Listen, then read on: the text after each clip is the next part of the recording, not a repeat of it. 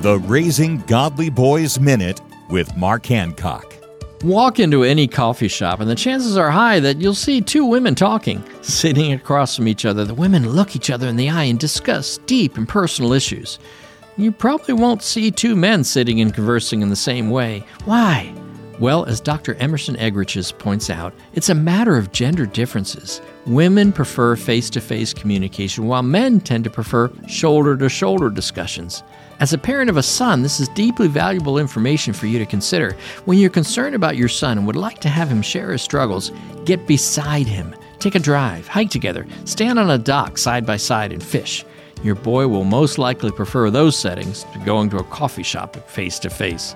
To learn about raising boys to be godly men, visit Trail Life USA or raisinggodlyboys.com. You can raise godly boys. Visit raisinggodlyboys.com.